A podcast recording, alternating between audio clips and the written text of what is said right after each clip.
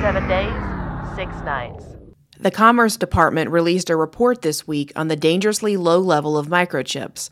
Commerce Secretary Gina Raimondo warned, quote, five days of inventory, no room for error. This shortage is a stark comparison to 2019, when the median stock for microchips was 40 days.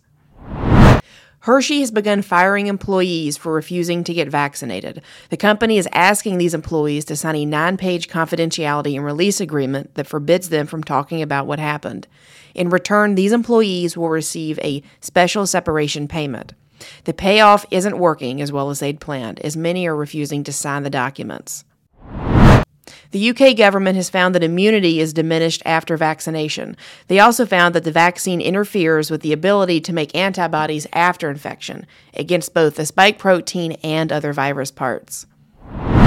A new study by Johns Hopkins University found that, quote, lockdowns have had little to no effect on COVID 19 mortality. In fact, the review of 24 different studies showed that, quote, lockdowns in Europe and the United States only reduced COVID 19 mortality by 0.2% on average.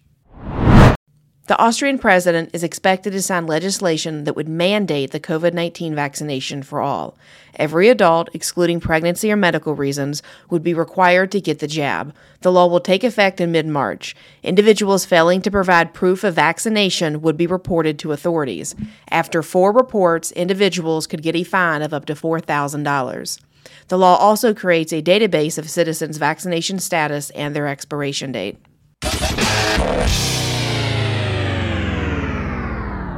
They said what?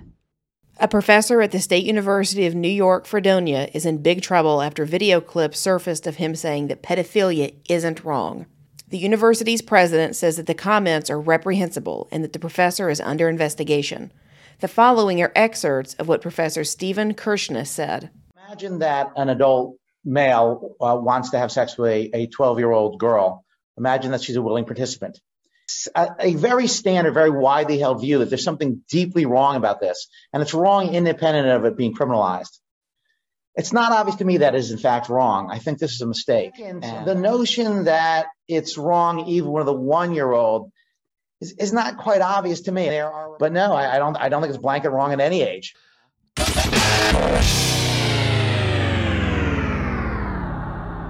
From Hill to House. Biden made some troubling remarks about the Second Amendment this week. While in New York, he was speaking about gun control efforts and said the following There's no violation of a Second Amendment right. We talk like there's no amendment that's absolute. When the amendment was passed, it didn't say anybody can own a gun and any kind of gun and any kind of weapon. You couldn't buy a cannon and when the, this, this uh, amendment was passed. And so, no reason why you should be able to buy certain assault weapons. But if that's true, what other amendments aren't absolute, according to Biden? What about free speech, freedom of religion, the press, or the right to trial by jury? Congress got blamed this week for Kamala Harris's failures. The vice president accused Congress of not acting on immigration. She said, quote, It was our first initiative to say we must have a pathway to citizenship. The problem is that Congress is not acting. She then went on to say, this should not be partisan. We should not allow Republicans or Democrats, if they do stand in the way of it, to get away with this as a partisan issue. Harris must be forgetting that Democrats control the Senate and the executive branch. If a pathway to citizenship isn't passing, perhaps it's a failure of leadership in the White House.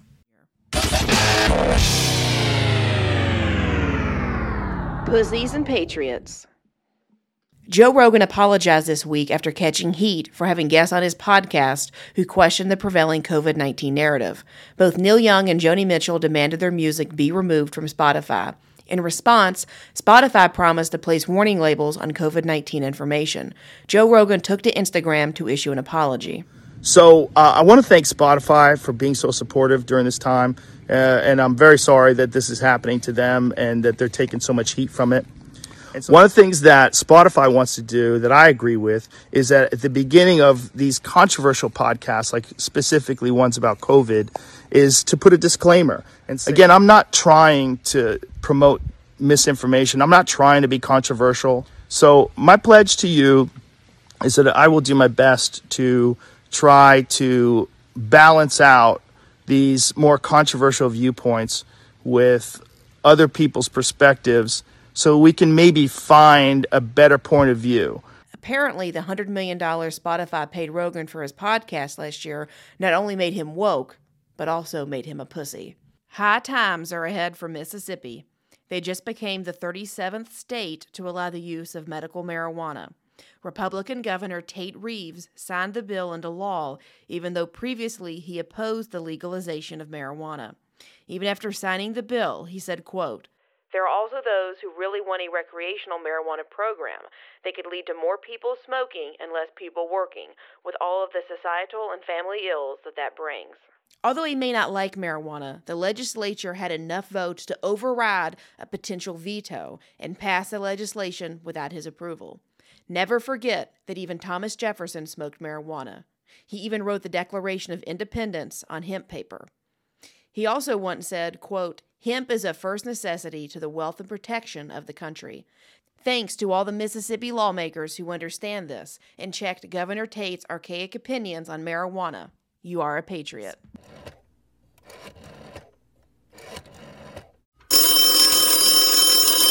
Excuse me for interrupting. Do you realize this is a party line?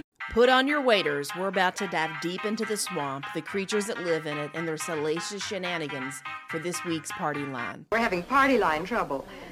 Kamala Harris is losing another staffer, this time her speechwriter. This is the eighth staffer to leave the vice president's office. Harris has had a rough year, suffering from rumors of a toxic work environment, declining approval ratings, and her failure to get the border crisis under control. This isn't shocking, though. Harris received such little support in 2020 that she dropped out of the race before the Democratic primaries even started. Staffers on Capitol Hill are lashing out about their poor working environment. The Instagram account Dear White Staffers details a litany of complaints ranging from low pay, long hours, and bad bosses. Some of the most interesting posts include the following. Senator Joe Manchin was accused of having a notoriously toxic office and constantly calling his female staffers babe. Senator Kyrsten Sinema was accused of having a previous scheduler drive her to the grocery store after hours and then wait to drive her back home. Sinema also demanded the woman get her car cleaned every week to remove the dog hair.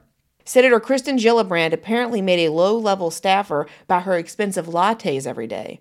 Others said Gillibrand doesn't care about staff and doesn't even know the names of lower level staff. Representative Nancy Mace was accused of having an unpaid intern pick up alcohol for a party she was hosting. Representative Kay Granger is described as, quote, abusive, volatile, and corrupt. Representative Sheila Jackson Lee has been called, quote, the worst member to work for.